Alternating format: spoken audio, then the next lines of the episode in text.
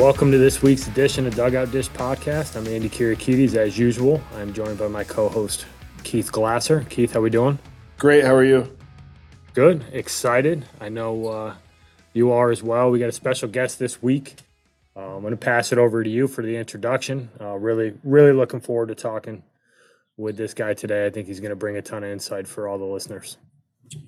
Yeah. Tonight we have a uh, a longtime friend of mine um, a, a, former competitor in the Liberty League with my uh, when when I was coaching there. Um, but a, a, rock solid dude who's been around college baseball for a very long time. Um, he's really good at his job um, from a recruiting standpoint, from a coaching standpoint. I, I, you know, the last two years, three, four years, actually, I think at this point, like they're they're tops in the Liberty League. Um, they won the regular season this year. They were in a regional last year. Um, but tonight we have um, the University of Rochester head coach Joe Reina. Joe, thanks for uh, thanks for joining us tonight. Oh, I appreciate it, guys. Great to see you guys, and thanks for having me on. Yeah, we're excited. Um, you know, we not every day do we get a, a, a another head ball coach on here to uh, start breaking some stuff down when we kind of get into the recruiting and the um, just the the kind of the questions that need to be answered and, and, the information that people actually need to know versus just the you know i think i know what i'm doing and you actually have no idea. Um, you know so it's fun to actually be able to sit here and talk baseball with baseball people and and get people the information they need. Um, but before we get going um, what we do with everyone is just kind of give us an overview of uh, a 30,000 view of how you've gotten to where you are today before we kind of jump into all these questions Sure. So um, I was born and raised in Rochester, New York. Uh, was um, fortunate enough to then um, go to St. Bonaventure University. Um, made the team as a walk on. Things didn't work out. Went back to a local junior college here at Monroe Community College. Um, played there two years was an All American my sophomore year before I then headed down to Long Island University, the Brooklyn campus. Uh, played for Coach Giannone there for two years in the Northeastern Conference. Um, and then really was kind of at a point where I didn't know what I wanted to do. You know, there was independent ball options. Um, wasn't sure that was really the route for me. But, you know, then um, talked to my former coaches at Monroe Community College and asked them, "Hey, any interest in in having a, a younger guy on staff?" And and you know, I had I had some interest in possibly getting into coaching, uh, and they said sure. They agreed to it. Um, was there for a couple of years before I then moved on to the College of New Jersey to get my graduate degree as a grad assistant under Rick Dell, um, who gave me a ton of responsibilities at a very young age. You know, between making the schedule, um, directing the recruiting efforts, you know, taking over the infield and hitting um, portions of of the program, um, and and I enjoyed it immensely. Um, and then, as you guys know, once I finished my degree, trying to get in the door of coaching was was a challenge. You know, I had I had done a couple years in the summer leagues, the New York Collegiate League, as a head coach. Um, you know, at the end of my time at TCNJ, I was fortunate enough to get asked to go up to the Cape for a summer to run an offense uh, with Spencer Graham, who I still believe is is a scout in the business. Um, so it was, you know, you you got a lot of different irons in the fire at a young age, and you're trying to really navigate. Okay, what's the next move? Uh, which which can be a challenge, and and you know during that time, uh, I got a phone call from our softball coach in, in New Jersey saying, "Hey, I think the University of Rochester is looking for head baseball coach." And she goes, "You grew up there, right?" I said, "Yeah." Um, and she said, "You know, they they're they're going to make it into a full time job." I said, great.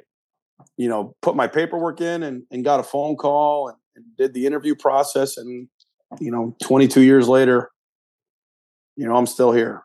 So uh, I'd like to think we're doing something right. Um, but yeah, that's that's kind of that's kind of how I got here.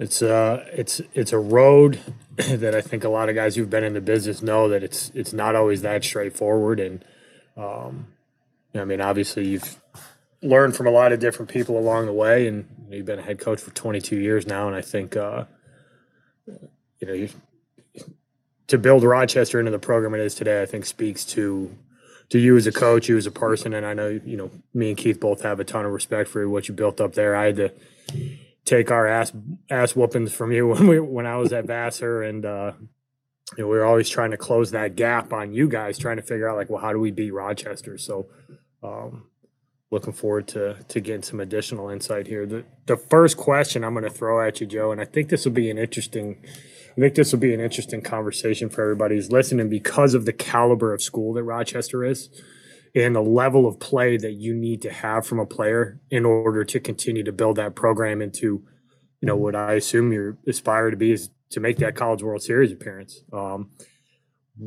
what does the process of player identification look like for you? Um, not only from like the evaluation piece, but also I know obviously the academic piece, the financial piece, those are big pieces of the puzzle for you. So I'd love for you to take a few minutes and kind of talk us through what it looks like through your eyes from a recruiting perspective. Yeah, a great question. Um, and I don't know if there's really, you know, one. It's it's a multitude of things that you're trying to put together. Um, obviously, the academic piece is big. And and each year that I've been at Rochester, it seems like the the class strength um, in general continues to grow and grow, um, and we're trying to keep up with that as well. Um, we we have a really good relationship with our admissions people, who you know that has changed immensely and has given us a ton of success. Not because you know it's getting easier to get kids in. That's that's not the case at all but their communication with us early on in the process, meaning, you know, we're currently looking at our 24 class right now, and we have transcripts in, and we are getting those over to admissions now. So that that helps. You know, it's important to know who you can go after, just as as important it is as it is to know who you can't go after. You know, you don't want to spend time chasing kids that um, or following kids around that that admissions is going to say no to in the end. So so we try to get that done early. The financial piece is another big piece. Um, you know, having conversations with families, saying this is the sticker price. You know, I you know you need to be comfortable with it. If you need a a if a financial aid package or merit money and, and it's a big piece to the, to making your decision, this probably won't be the place because it's it's just that's just the school we are. Um, but take those pieces out, and now we get to the player, the player itself. We want a physical, athletic young man. That's what we want. You know, a guy that we don't carry a big roster at Rochester. That's by design. I want kids that can play multiple spots, you know, that are going to allow us to run, bunt, play the small game. Yet we, you know, we can we can hit doubles in the gap and and leave the yard if we need to.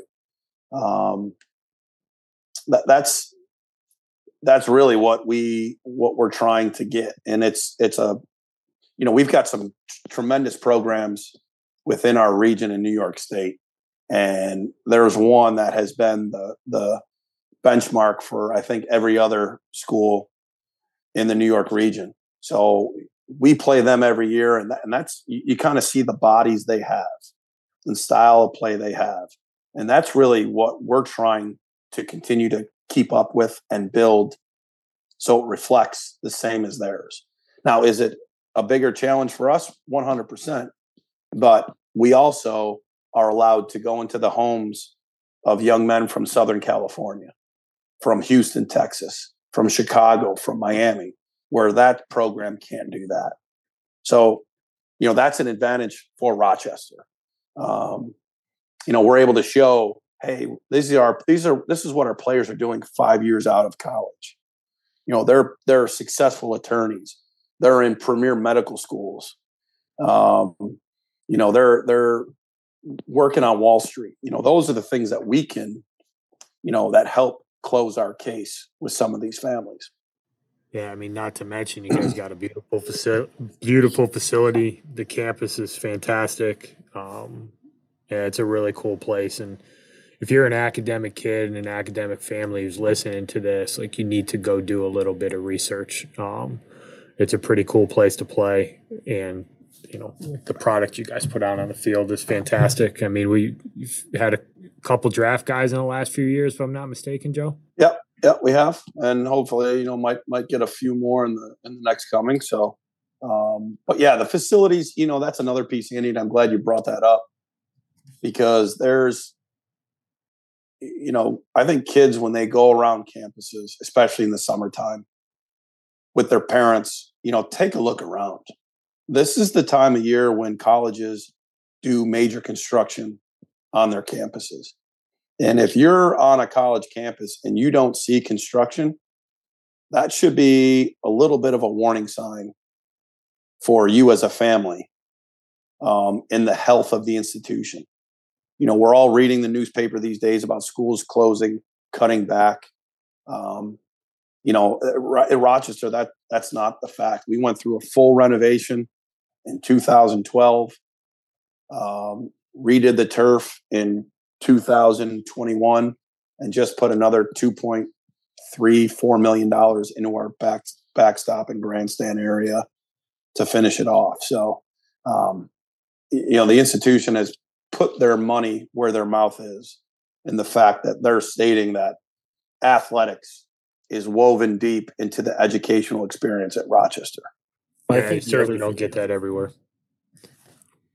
And the other thing too, you know, it's it's not just Rochester. I think there's a lot of schools out there that can do this. But I mean, speaking from experience and of playing in the league, like there's there's a certain level of care that Rochester has from an athletic department standpoint, which I, I, I don't, you know, not everybody has that in in college athletics or in Division three, and I think that that that's a unique thing that you guys have there. That like you you can walk on campus and aside from the the the construction you see, like everything there from an athletic standpoint is nice. Um, and, and they compete in everything. So like there, there's a certain level of care where you're like, all right, like the like the student athlete is being taken care of here, and they're doing things the right way for these kids, and and, and it's paying off in the long run. And I think that that's something that people don't they don't know how to look at or address in the recruiting process, but it's it's easily seen i think if you look at at a department as a whole right like not just the the yeah. you're gonna have you're gonna have programs that are like that are gonna be outliers that are really good at, at schools that they might not otherwise care you know but I, I think when you see athletic departments that are successful across multiple sports across multiple genders it's like all right something's going on here where they care about what's going on athletically i would agree the the next question i'm going to lob at you here um, and I, you know, I have a little bit of an idea, but uh, it's something we ask everybody who does come on here. You know, what what do you find to be the steepest um, learning curve for incoming freshmen when they get to campus? Um, I, I think it's a couple of things. I think it is being at a Division three institution. There's this misconception that Division three baseball is easy. There is a misconception that, um, you know, playing time is to be expected as a freshman, and I think both could not be further from the reality. You know, the speed of the game is is noticeable. The physicality of Division three baseball at a high level is noticeable. Um, if you have a you know hole in your swing, it's exploited. Um, if you struggle to locate a certain pitch, it's exploited. You know there uh, there there are some differences between Division One and Division Three, and I think we all realize that. but the gap is ever closing with the level of the difference in level of play. Um, and I've and I've seen it in the last five years for sure. I've seen it even close quicker in the last two uh, with the transfer portal and opportunities that are that are now given that the NCAA has given to the student athletes. So um, I, I think incoming kids to Rochester, I, I think the physicality and speed of the game is is really the big thing, along with the keeping up the academic piece in this in the spring season. Th- those are probably the three that I would say um, jump out at me right away. Yeah, I think the the uh, the academic piece is always a worry of mine, but the uh, I, I, the physicality that has come over the last probably I mean I agree the last two years, but even the last five six years. I mean, it was our RPI for ten. Like it's a completely different game than what it was ten years ago. Yeah, um, you know, and I I think that there's you know you're right. You fight the the the stigma that it's like thirteenth grade you know and, we've talked about on this before like there's there's levels within the levels right? Like everyone knows there's division two well they should know that like they're like you throw millersville into subpar division one team like millersville is gonna roll them. They're a really good baseball team. And same like there's really good division three schools that are going to be able that would be able to compete you know? And I, I think at the the you know what people don't understand is how good the baseball is at the division three level and it's it's easy to see. Like you just go watch a game. I mean, yeah. if you live here in Rochester, like you have Rochester, you have RIT, you have Fisher. I mean, there's three really good teams right there. You have Brockport. You know, in the last four years or the last two years, three of those four have made a regional. Like, yeah, go watch it. it it's high level, really good baseball. I mean, I think you you know if you turn on the NCAA regionals or if you follow Division One baseball, you're seeing the byproduct of that. I mean, Boston College, they have a Salve Regina guy and a Babson guy throwing significant innings on a top 25 team in the country. And I just turned on the Mason game the other day against Wake Forest, and they're throwing a kid from Clark. Like those kind of kids, by the time they become juniors and seniors, they have the ability to compete at a really high level of any college baseball. But the question I would ask you, Joe, is transfer portals obviously had effect on a lot of different things. And one of the things that me and Keith have talked about is that there's a trickle down, and there's a few other reasons that it's happened and why college baseball is so darn good right now. But one of the trickle down effects is this transfer portal. Do you feel that and no knock on a lot of the really good players that I watched you coach like eight or 10 years ago, but like, do you feel like that bar for your program has gone up because you have access to some kids that might throw a little bit harder or run a little bit faster? Like, do you, is, is that something that you're seeing all recruiting? Yeah, I, I, I think that's a that's a question. That's a very fair question, and one that I get a lot on the road and talk with families. Um, and, and the reality for Rochester is we don't we don't really shop in the portal. You know, that's not that's not um, you know, I think if there's kids that academically want what we have to offer, then 100% I, I, would take a look as I would 10 years ago at a kid that wanted to transfer in. But I'm not seeking going in the portal trying to find those guys. And maybe that's wrong. Um, I just, I'm comfortable with you know building a program and a team with um in, in the way that I we've done it in years past. Um, I enjoy that. I love practice is probably one of my favorite times. But I don't know I think I think that um, you know the just the portal piece is is tricky. You know, we we have we've had some graduate transfer portal guys um, that have come in and played and, and have done a great job.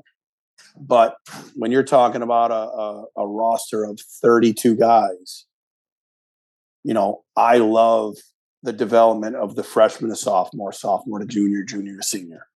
Like that's, and, and that could be wrong of me. I mean, maybe that's why we're, you know, we're getting to the regional and not advancing any further. I don't know. Um, I just, that's just what you get at Rochester. And I think our admissions people and our administration wants that as well. That's what they want it to look like.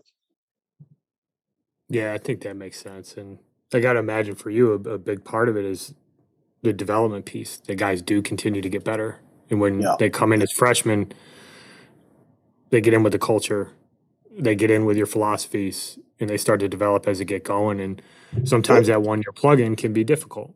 The, to me, Andy, the, the culture is king. That that has, you know, I get coaches that ask, okay, you know, Joe, what's been the secret over the last five, six, eight years? And I got to tell you, it it's obviously the caliber of player, but it's the culture that these guys have established. Um, and I tell them every year, like, hey, this is your guys' team. I'm just the bus driver right? I, I just get behind the wheel. You guys tell me where you want to go. Um, and, and, they've really taken taken a, a you know taken a liking to the fact that you know culture is important. They want a good culture. They think it wins. You know, the proof's in the pudding. It has won. Um, I believe it will continue to win. And it's built around unselfish guys that want to make the guy behind them, in front of them, and each side of them better. And I know that's that's uh, a unicorn in today's day and age, um, and I respect that. Um, and I'm not going to monkey with it at all. Yeah, you shouldn't. Don't broke what's don't fix what's not broken. Yeah. You know, would you say? I, I, guess just following off Andy's question real quick, um, which I and I, I think I found this to be a little bit true, but without notwithstanding the transfer portal, because same thing when I was at RPI, I'm not really in there. But do you think with how competitive the transfer portal has become at other levels and other schools that you're able to find better players that fit what it is that you're looking for at Rochester because other people aren't recruiting those kids. They're going into the portal. Or yeah, would you say, I, or, or is it the same as it's been? Yeah, I, I mean, I think there's there are better kids. It takes longer to what I think to say, you know, commit them. Um, because listen, I, I have I have two high school age baseball players in my household, you know, and they're, and they're watching the NCAA's and they're like, I could play there, I could play there, I could play there. And it's like, yeah, I mean, I think a lot of kids can, but if, you know, Tim Corbin's not calling you, you can't play there. You know, so I, I don't, I do think there's better players that are available to us that are more open to what Rochester has to say and what, what I have to say. Um, but at the same time, you know, I, I, what other people are doing, I, I, it, I can't worry about because it's hard enough here at Rochester. So I, I, just really focus in on what we do well. Um, and that's really, you know, allowing the guys to take what they want to take.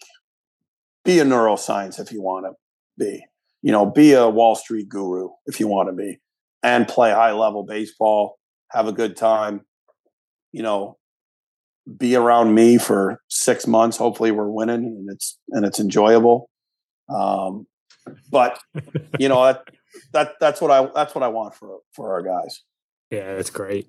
That's great. I think we spend a lot of time talking about like the physical evaluation, right? And everybody likes different stuff and, you know, I know you like guys who can run and are athletic, and it's always been a big part of what you've done really well there. But what I would be more interested in hearing from you is what are some of the character traits? What are some of the less physical things that you're looking at throughout the evaluation process for a kid that either gets you to like, yeah, that's the guy, or hey, I don't know if that kid's quite a fit? So you know, interaction, right? Face to face interaction. You know, can a kid look at me eyeball to eyeball, you know, understand and appreciate what I'm explaining to him about the academic piece at Rochester? how does the young man interact with his family? Does he introduce me to his parents or do I have to do it? You know, are you an introverted, extroverted? You know, you guys both know me. I'm an I'm an extrovert through and through.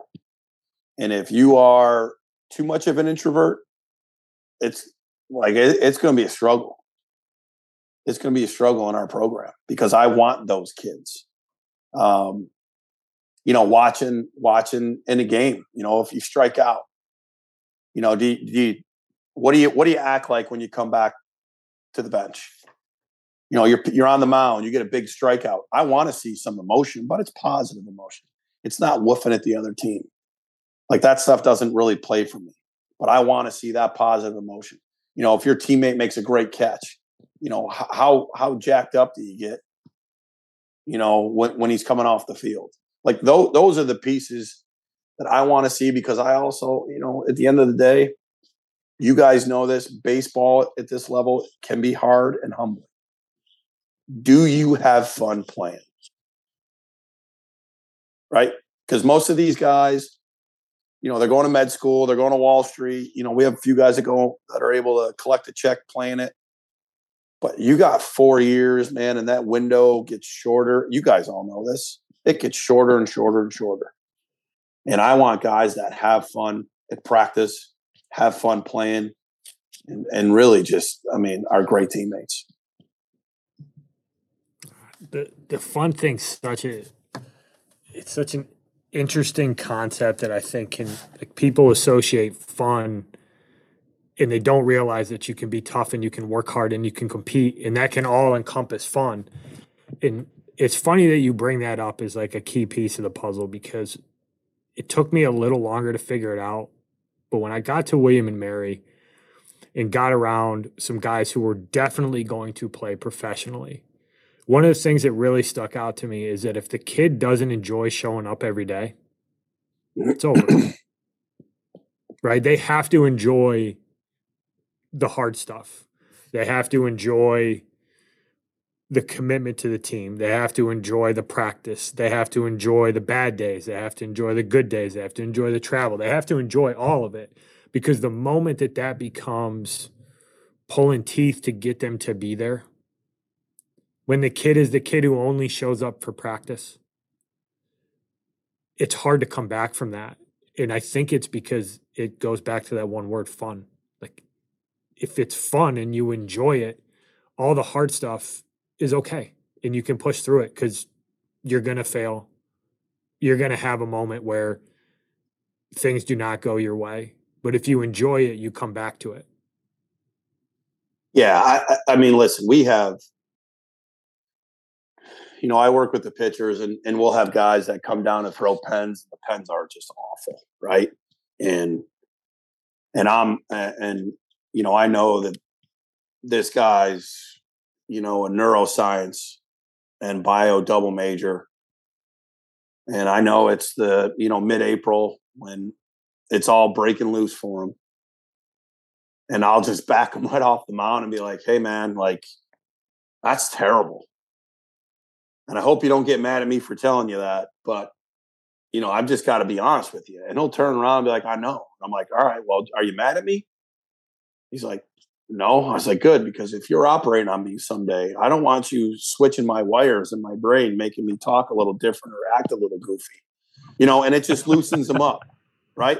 It just loosens them up. And I'm like, all right, man, let's go execute the next 10 pitches.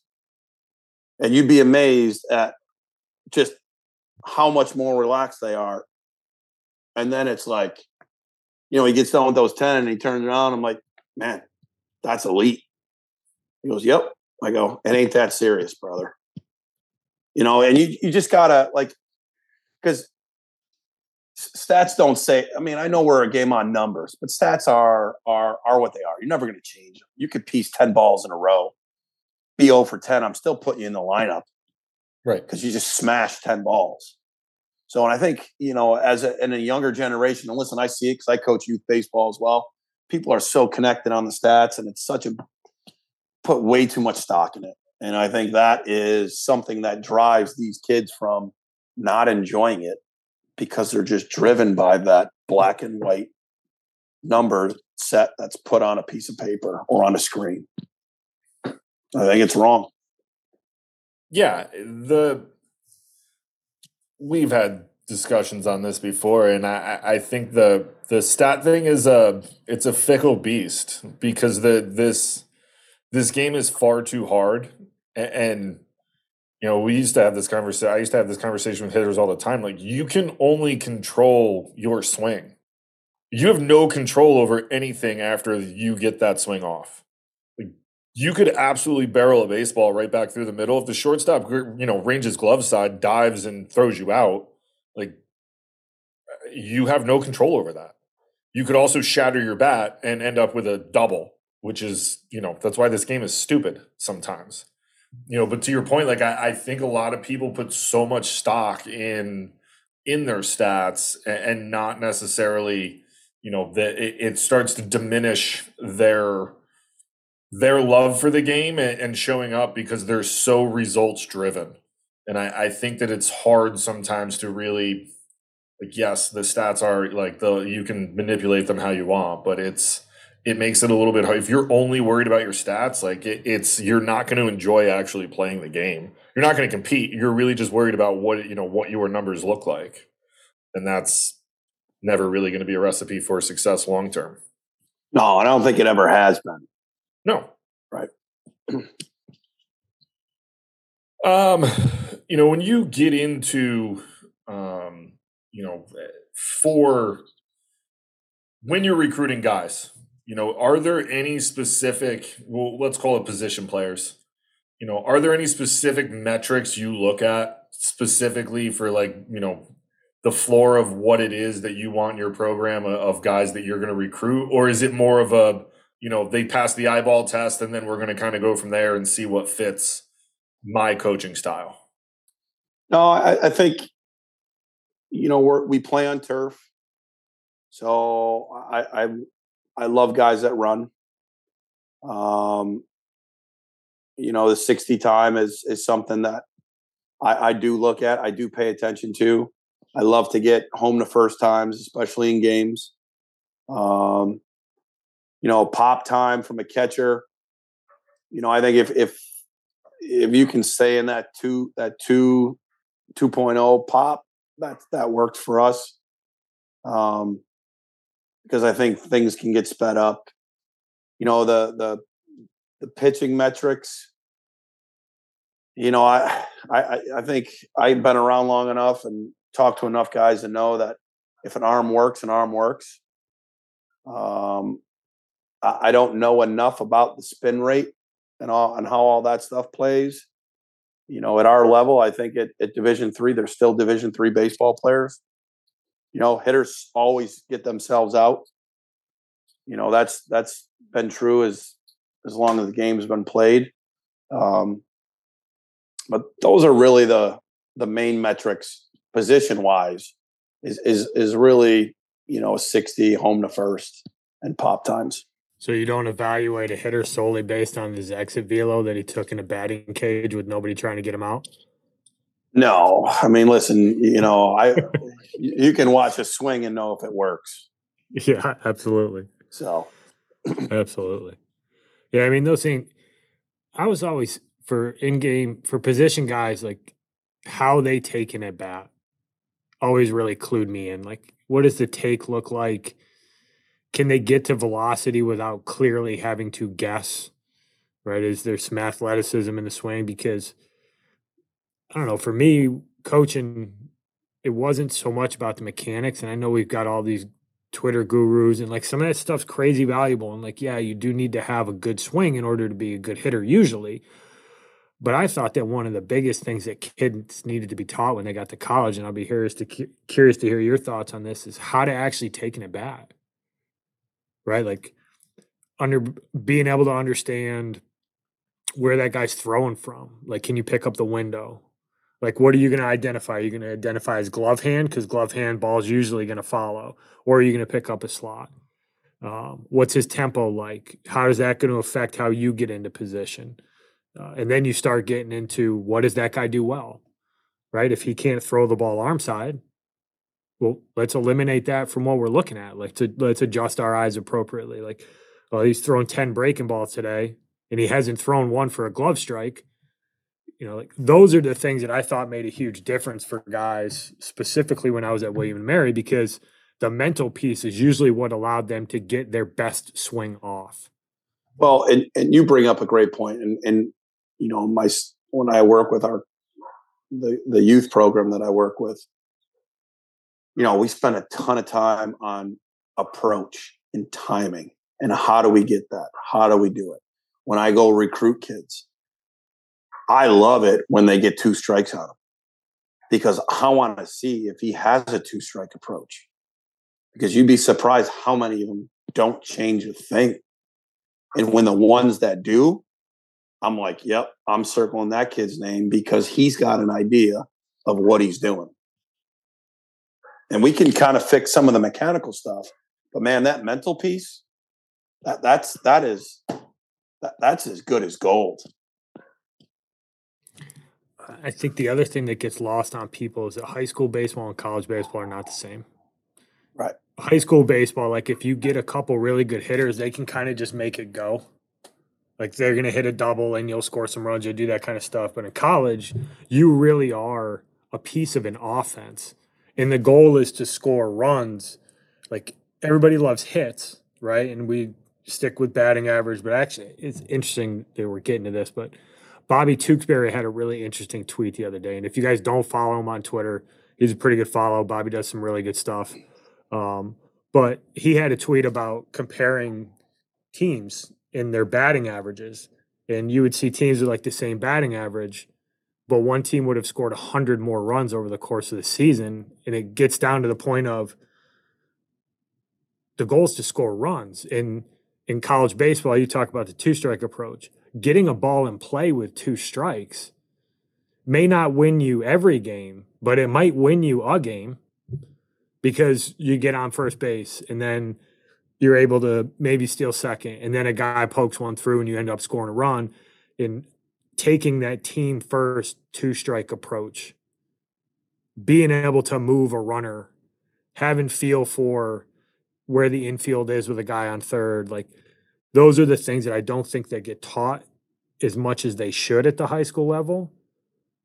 But they win you games and they make seasons at the college level. And it, for me, it was a little frustrating that a lot of that information had to get passed on to kids who were really talented and they didn't understand some of the significance of things like that on a small scale. Well, and, and we talk about we talk about approaches at the plate. Same could be said for base running. You watch high school kids, you know, you're watching guys that, you know, we we've got a kid coming in that I went and watched played, and he's he's got some terrific physical physical, you know, gifts, you know, especially on the baseball field. But I watched him go from first and score in five pitches. He didn't steal one base. It's he's reading balls down, reading balls off the bat. You know, ball gets blocked. It's close, but it's just, you know, it squirts, you know, to the right 10 feet. He's got a great secondary walking lead down third base. He scores no problem. You know, when I watch that, I'm like, man, that that's a guy that can come play for me because you just can't teach those things. You know, that there you can drill it to try to get the the you know the the actions and get the the instincts the but that man if you like as soon as i saw that kid i was like like he'll score a ton of runs for us you know it has always come back well joe he's kind of small physical wise i go doesn't matter man he's strong as can be and that kid will score runs for us and a lot so Sounds like a an old friend of ours, Mr. Blaine Fouquet. It just seemed like he was always doing something to win you a baseball game. No doubt. Move a runner, no ball always going to the right spot. Like there, there's something to be said about that. And uh, when you get to college, those are the things that matter, right? Like those little things. And I, I'm glad that you're highlighting it as a big piece of the puzzle of what you do from an evaluation perspective and how you build your teams. Because, I mean, it, a lot of times those things add up significantly over the course of a season. Yeah.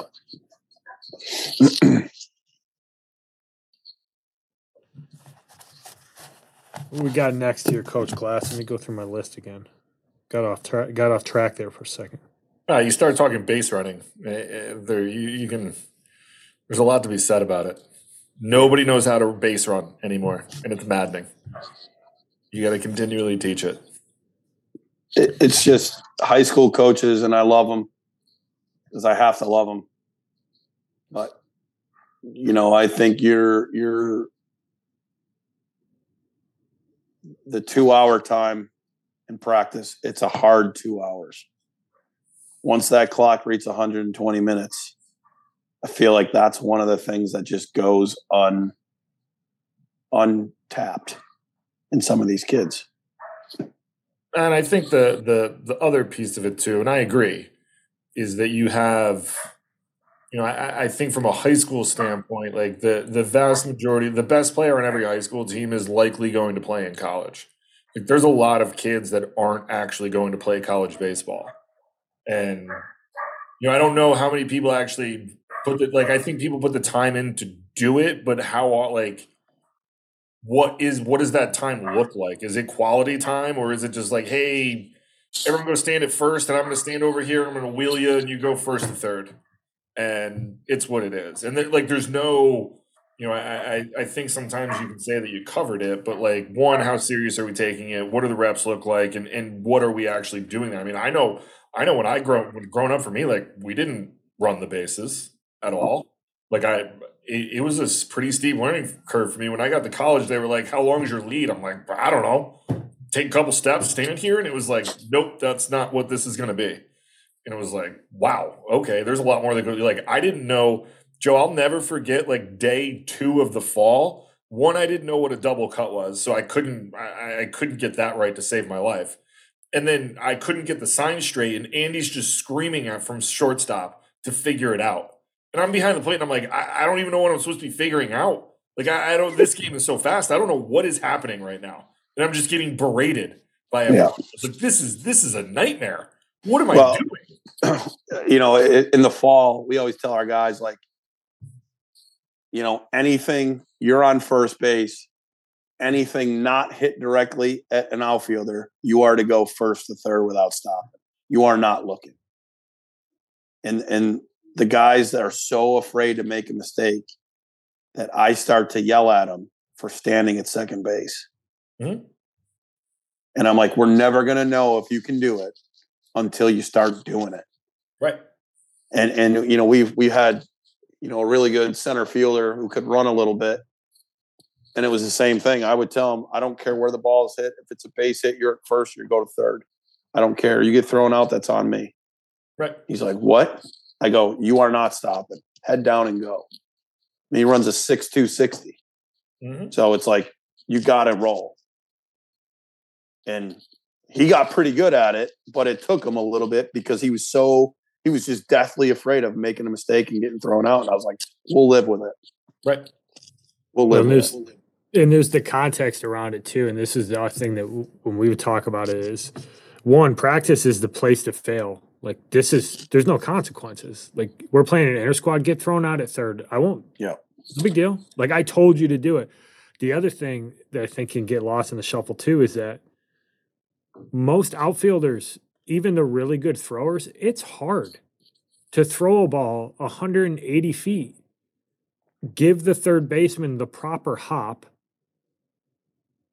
to tag a runner out. Like that's a sequence of events that is a difficult thing to happen. And in most cases, you see it in college baseball. Like a lot of coaches, they won't even, you know, we had a stop sign at third base. We didn't have a wheel sign. If you were on second base, I'm not wheeling you. You're supposed to score. I'll stop you if something weird happens back here where you can't score. And we won games like that. Guy scoring from second base on a ground ball to the second baseman that gets muffed just a little bit because we had practiced that and it was part of what we did that when there's two outs and you're on second base, you do not slow down at all. Like you do not slow down until the umpire calls that guy out in the third in- the third out's called. And we won multiple games like that. Just a little muff or the ball guy gets pulled off of first base and that dude's all pissed off because he thinks he stayed on the bag. Up, oh, well, we just scored a run. And it doesn't matter until it matters. But when it happens, everybody gets it. Like the one time you go first to third, and that's the reason you win a game, everybody goes, Oh, that's what coach was talking about. That's why it matters.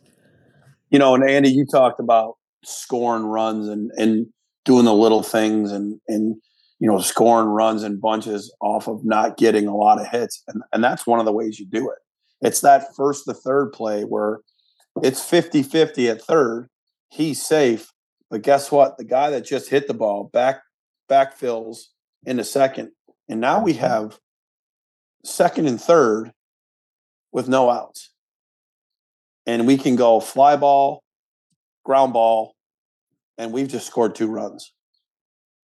Yeah. Like yeah you can you, that that that's score two runs with two outs. Right.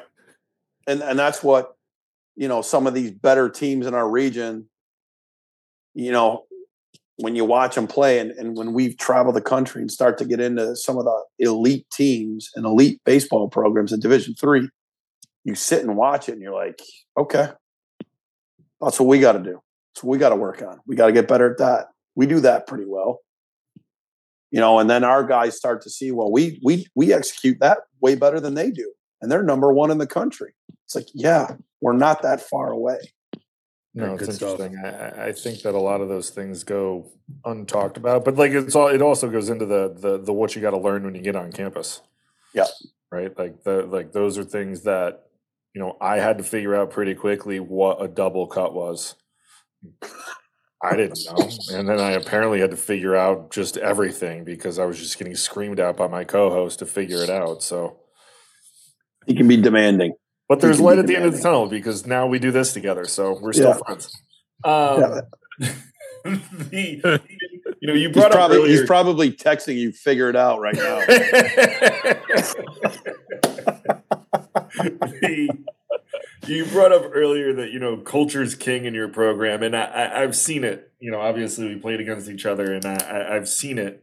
You know what you know, what are those character traits? Just you know, you, you don't have to give them all, but like, what are some of the character traits you value in the recruiting process that you know, like, all right, like if this kid is, if this kid's tough, or if this kid is, you know, that fit into what you know is going to work for you.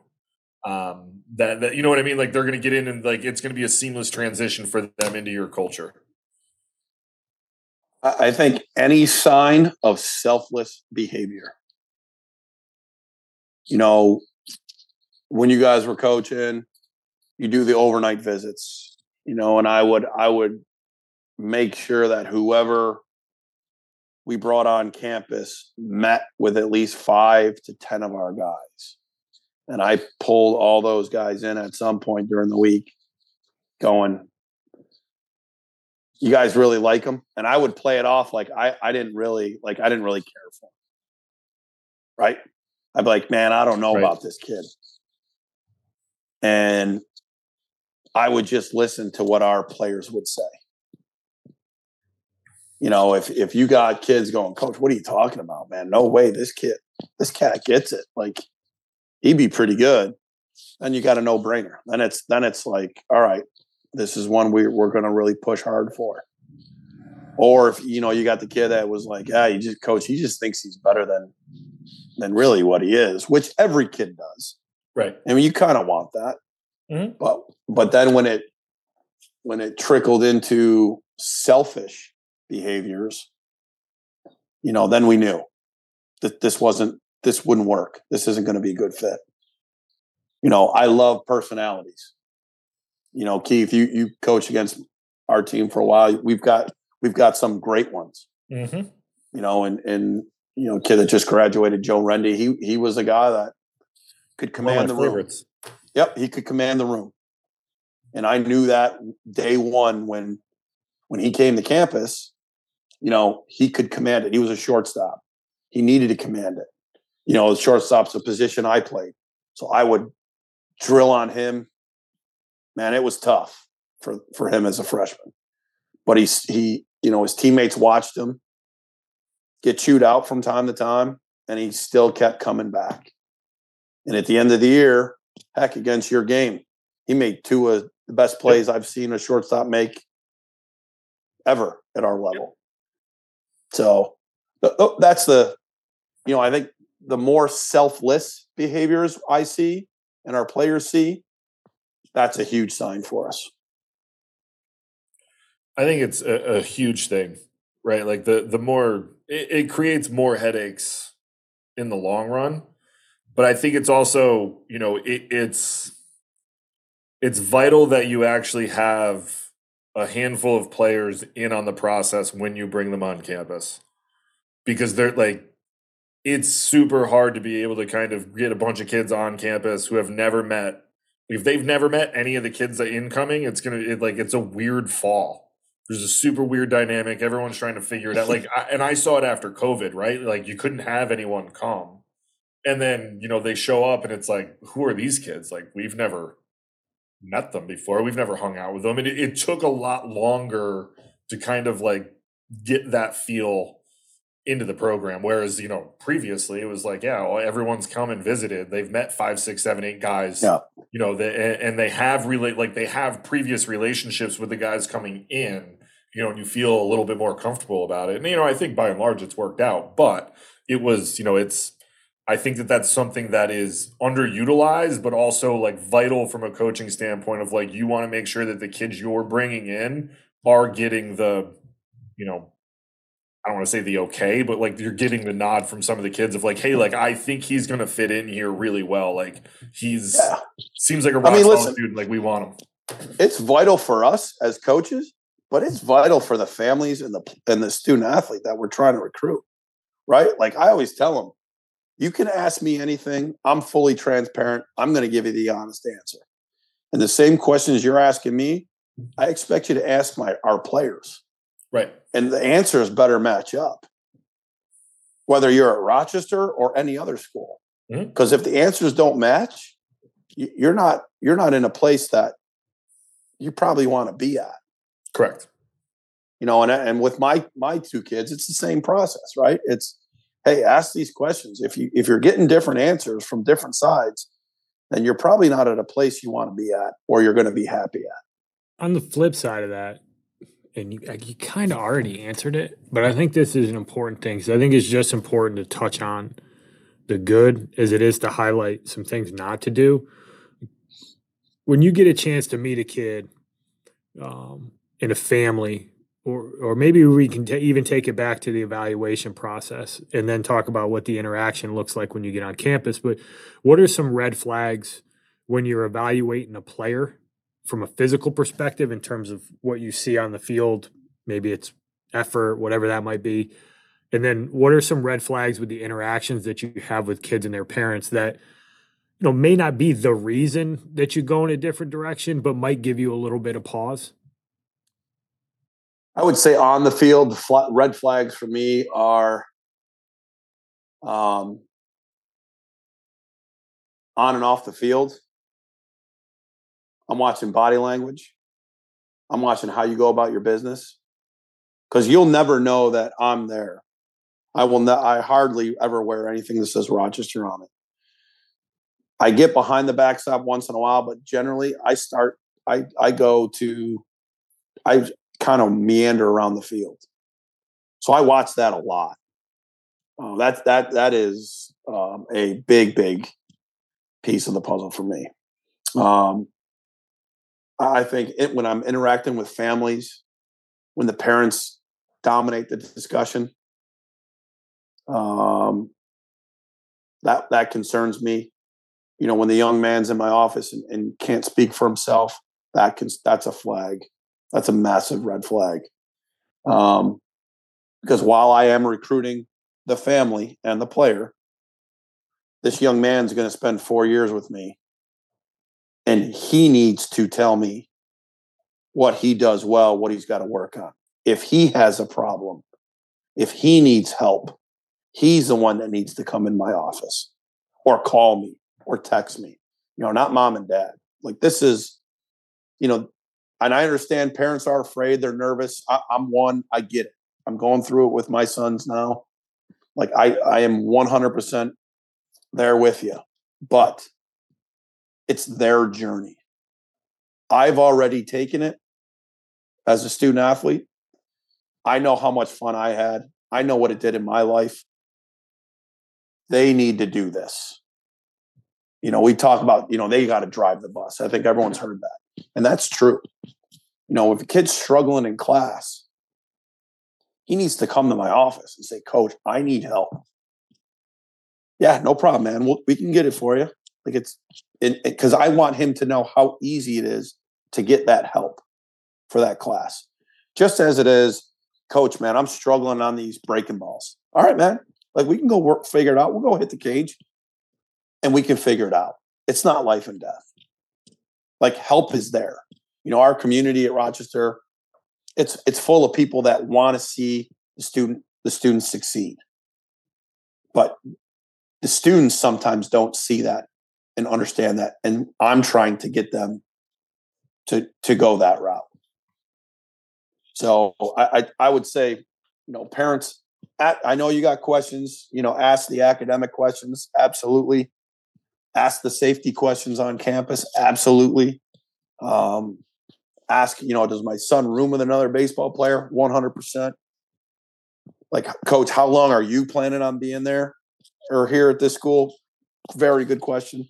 But when it comes to a lot of the other ones, you know, the, the student athletes got to ask that. I think that's a fantastic piece of advice to all the parents that are listening out there that like to and I'm not a I'm not a father yet. Um, Keith is newly minted. Um, and Joe, you've you've been a, a, a, dad for a while now, so I can't speak from that perspective. But I, I got to imagine that it's hard to not want to do do that. But if you're a parent, like take take Coach Reina's advice and uh, stick to the parent questions, the finances, the academic support, and and let your sons be the ones who are getting recruited. Um, I think it'll go a long way, not only for them, them as an individual, but uh, I think it leaves a, a, good mark with with coaches. Um, I think the three of us, I think other coaches that we've had on the podcast so far, I think that's one very common response is when the parents dominate the conversation, it always gives me pause. No question. I always had the um when it was we when it came to like baseball stuff, like we think this or we think that. And it's like, well, mm, guess whose line? Guess whose name's not going to be in the lineup?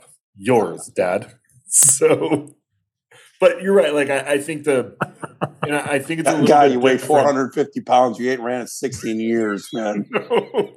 But like, I, I Sorry, can we edit that out? I don't think. Yes, we can don't know what to do with my hands. but I, I, I don't think the I think it's a little bit I, I think it's a little bit more unique at a Rochester and an RPI at places like that because of the price tag.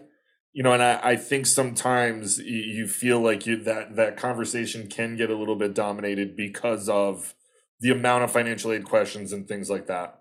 Um, you know, but I, I I felt like as I got older, I kind of figured out that it was you know a little bit more of a, you know, as long as I heard more baseball stuff from the young man that was looking to come play, versus you know sometimes it was only like three or four questions and they got their answer and I liked the kid and it worked out, you know, and then it ends up being a forty five minute conversation on um, finances and stuff, which is fine because like, I mean, it was eighty grand plus to go to RPI, which is absurd but yeah, yeah. that's where we're at. Yeah. Um, the I guess we'll wrap it up here. Um, before you leave, Andy, do you have anything you want to add? Any questions you have? Burning questions? Ask Coach. Well, I may I may be jumping the gun with what you're going to ask, but go ahead. I think this is always an interesting thing to close out with, and particularly interesting given that you have two sons who are going through this now. But if you're going to give some advice to some, to players uh, that they could use to help them in the recruiting process, what would be one or two little nuggets that you would say, hey, like here's some stuff that you need to think about, or here's some stuff you need to consider as you go through this process? So I, I it's a great question because it's you know, I just had a conversation with my my 16 year old the other day about it when he mentioned a few schools. And I had said to him, all right, number one, you know, academically, what kind of options do they have academically, right? It's got to really fit what you're looking for. I said, but number two, you grew up on the campus of the University of Rochester. You grew up playing and practicing and throwing the ball in our indoor field house that has three cages. You grew up on an astroturf field with lights. You know, these are the things, these are the places you grew up playing on. And you got to look at schools that offer those facilities to you. Because you you just that's become innate in your in what you do right? Like you you you're a you're a baseball rat. You you want to hit every day. You want to take ground balls every day. You can do that with turf and lights. These two schools that you're interested in that have reached out don't have either. And their indoor facility is a gym. So how happy are you going to be when you can't go do what what you just did? And his response was, How many places have what you have? And I go, That's for you to figure it out and, and do your research and do your homework. And I goes back to what I said before. I've already lived this journey, right? This is yours. If it's really important to you, you'll do the research. Everything is online. You can find it all. They all post pretty pictures on everything. You can do the research online and figure it out. Um, and he and he kind of like took a pause and was like, "Yeah, you're kind of right." I go, "Yeah, like you you want to you want to improve your game. You you want to go to a place that has facilities that are open that you can do that, that you're not restricted in its use, that you share it with another team or it's 25 minutes off campus." You know those those things are important because hey, listen, you might love the school and that's great, but how are you going to do if you don't have an on campus facility? Like, you know, I told him, I go, you wouldn't do well with that. So um, I, I think, you know, and the last piece is, and I always tell the kids that I coach in the summer that are, you know, in our program, you, want someone that you're going to send your son to that you would trust to raise your son if you were no longer around him. Period. As a parent, I take that, you know, that's a job I take extremely, extremely serious. Um, I've had those tough decisions and and you know conversations with players when they're going through some really tough times and trying to give them you know that that sage advice we're all looking for. Um, but as a parent i want to make sure that my, that's where my sons are. You know that they're playing for two guys like you guys that i would trust i would trust you if something were to happen to me they could lean on you guys. You know that that's that's really you know, people may say, well, that sounds pretty serious, but hey, we've all been there and, and dealt with kids that have lost a loved one that they've relied on. And who do they lean on? Baseball coaches, the guys that they're around every day. So I, I think those are that that's that's what I would leave people with. I think the one thing too, and thank you for saying that. I that's very nice um, the the amount of time that your if you're a parent that like that you have to understand the amount of time that your son is going to be spending with their baseball coaches is way more than you have ever can, that you can really fathom right now before them actually going through a, a full season, right? Like the amount of time that you're going to spend on the baseball field, in the dugout, on buses, in hotels, all that stuff during the season, like it, it is hours upon hours upon hours. And if you like for, you know, to, to, to the recruiting end of it, like if you don't get along with that person, like it might not end well. But like you want to be with somebody who is going like you get along with and you trust and you do have that you know trust that if you know this person that they're going to spend a ton of time with is going to be the right person for them that they're going to actually get them to be better you know and i think that that's something like i strive to be that guy when i was coaching and like we're doing that now is like you know when we're working with families and trying to like get that through to people like hey you're going to want to go play for somebody who actually cares who's not only a really good coach, but they're a really good person too.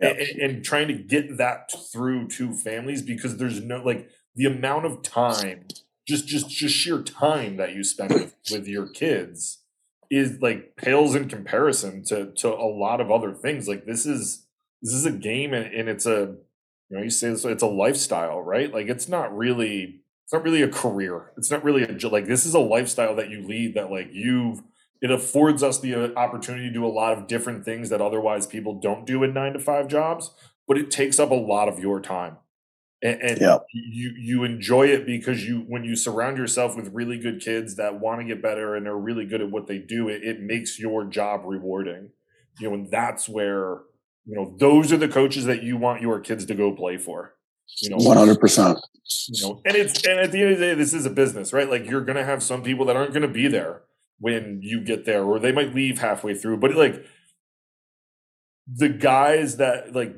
you could go there, and the guy that is going to leave is going to put so much thought thought into that process that it's like it's killing me to leave, but it's better for my family. And like yeah. that guy is the guy that you want your kids playing for.